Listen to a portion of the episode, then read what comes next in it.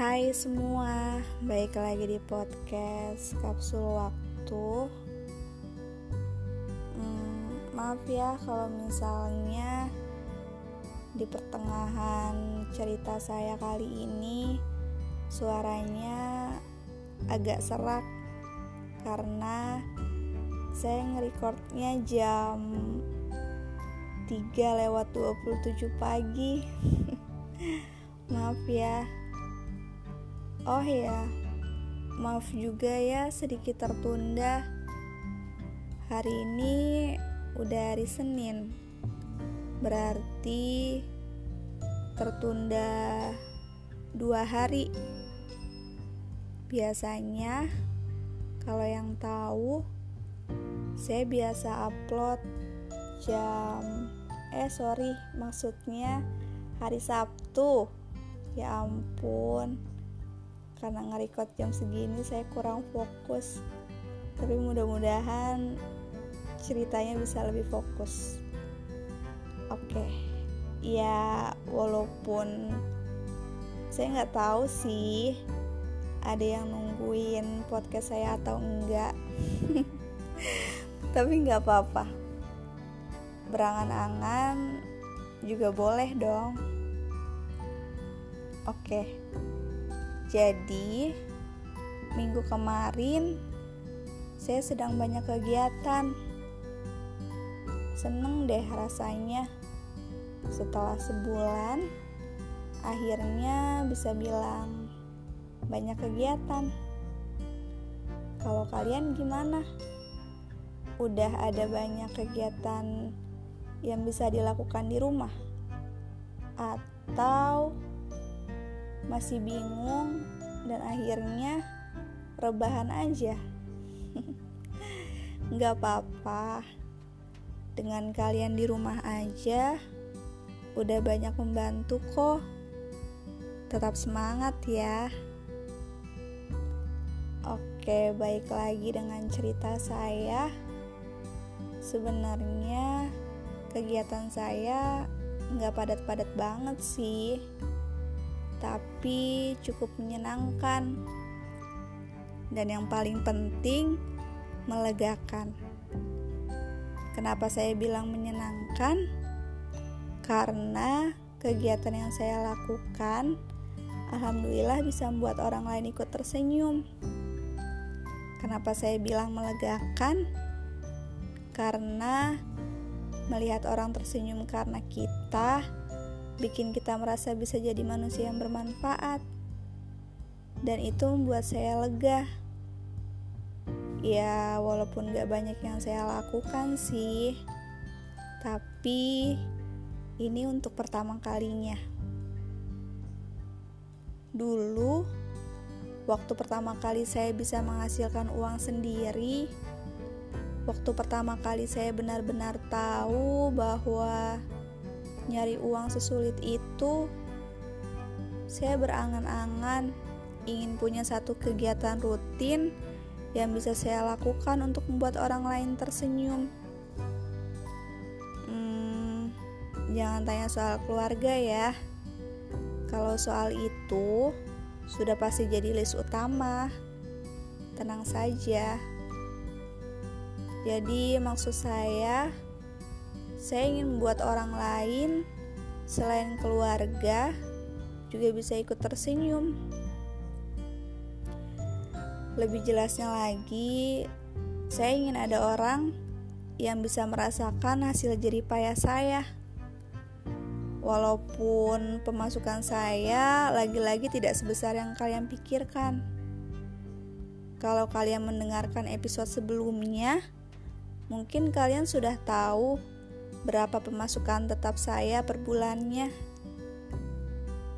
Tapi kata orang ada sebagian hak orang lain pada rezeki kita.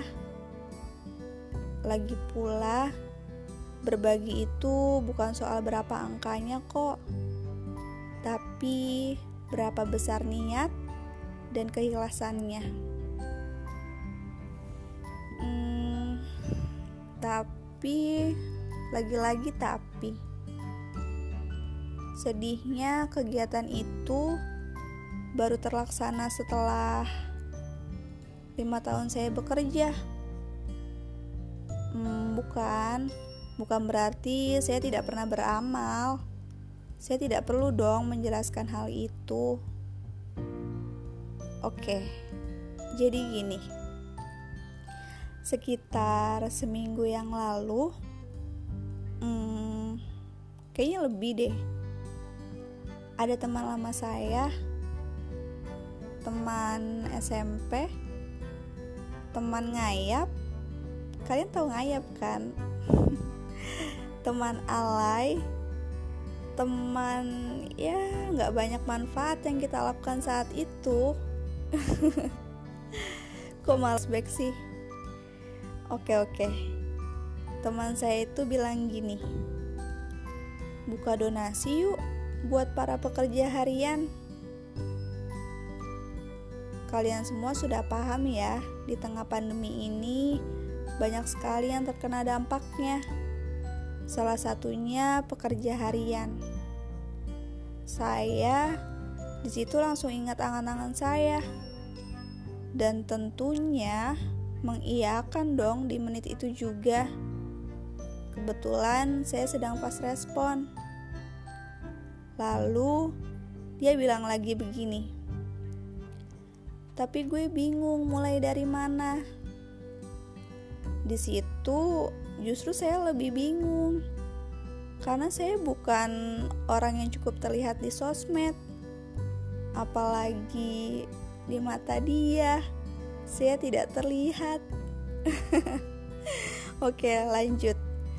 Tapi tanpa berpikir panjang, saya dan teman saya ini langsung rembukan di suatu grup yang sebenarnya grup ini adalah teman sekelas pada masanya, tapi cuma berempat. Iya, kami sisa berempat dari sekian banyak geng kita. Um, bukan geng juga sih, ya teman ngayap lah. Lagi-lagi ngayap. Saya juga nggak tahu itu bahasa dari mana. Jadi malam itu juga kita bikin poster ala-ala gitu untuk instastory dan nggak semulus itu juga baru aja di share ada komentar dari teman saya yang lain. Katanya kurang menarik. Sempat down juga sih dikit karena lagi semangat-semangatnya dan baru di-share um, lebih tepatnya sudah terlanjur di-share harus diedit lagi. Ya sebenarnya saya salah saya juga sih karena saking semangatnya jadi terlalu terburu-buru dan tidak melihat lagi apakah itu menarik atau tidak. Alhamdulillahnya, teman saya ini bukan hanya mengkritik, tapi juga memberi saran. Saya percaya sih, niat baik akan selalu dipertemukan dengan orang-orang baik yang juga berniat baik. Singkat cerita, poster ala-ala versi terbaru sudah kami share dari teman SD, SMP, SMA, bahkan kuliah. Saya senang karena disambut baik sama teman-teman semuanya. Waktu itu saya nggak berekspektasi tinggi. Dapat satu juta kayaknya udah luar biasa banget. Karena saya lagi-lagi bukan selebgram. tapi lagi-lagi niat baik akan didampingi dengan hal-hal baik lainnya. Di luar ekspektasi, ternyata dalam waktu seminggu total donasi yang masuk sebesar 2.500.000. Saya haru banget saat itu. Saya haru dengan dukungan teman-teman semua Saya pun masih nggak nyangka bisa ikut tergerak untuk mengadakan kegiatan ini. Karena sejujurnya ini bukan atas nama organisasi, benar-benar inisiatif dengan teman saya ini. Saya senang karena angan-angan saya mulai terwujud. Walaupun sebelumnya saya sempat berpikir, saya bisa bantu apa ya di tengah pandemi ini? yang jujur aja saya sendiri pun ikut terkena dampaknya. Tapi setidaknya saya ingin ikut berpartisipasi, ikut berperan dan punya cerita positif di tengah pandemi ini. Walaupun sebenarnya di rumah aja udah cukup membantu kok. Hmm, ternyata Tuhan mengirimkan saya teman-teman yang luar biasa, yang berhati malaikat. Kalau sedang bercanda, ini terkesan lebay, tapi karena ini momen yang serius, saya mengakui itu. Oke, lanjut ya. Singkat cerita, tibalah kami di hari H di hari H penyaluran hasil donasi dari teman-teman semua. Haru tentu, tapi karena muka saya selalu flat, jadi saya nggak kelihatan haru. oh ya, waktu penyaluran kami kedatangan dua relawan baru yang sebenarnya teman lama kita juga, tapi tidak pernah satu kelas dengan saya. Oke, akhirnya kami menjalankan amanah dari teman-teman semua yang sudah berhati mulia. Senang sekali rasanya melihat senyum ibu-ibu yang sedang menggendong anaknya, merubah aura bapak-bapak yang mungkin saat itu sedang lelah memerangi nasib hidup. Saya melihat senyumnya seperti punya harapan, walaupun mungkin sesaat ketika kami bertemu. Semoga lain waktu kita bisa bertemu lagi ya, Pak, Bu. Bertemu untuk saling berbagi, bertemu untuk saling melukis senyum, bertemu untuk berbagi harapan. Saya selalu berharap semoga saya bisa jadi orang kaya supaya saya tidak harus berpikir ketika bertemu siapa pun yang sedang membutuhkan. Ya, padahal harusnya kita tidak boleh menunggu kaya sih untuk berbagi.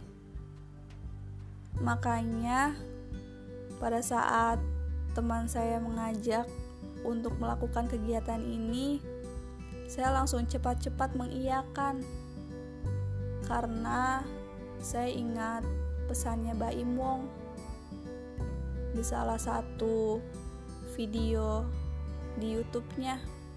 Katanya gini, kalau kita tiba-tiba terselip di hati untuk melakukan hal kebaikan, jangan pernah berpikir untuk kedua kalinya, karena bisa jadi niat baik itu malah tertunda atau malah gagal karena pikiran yang kedua kalinya bisa jadi berbeda.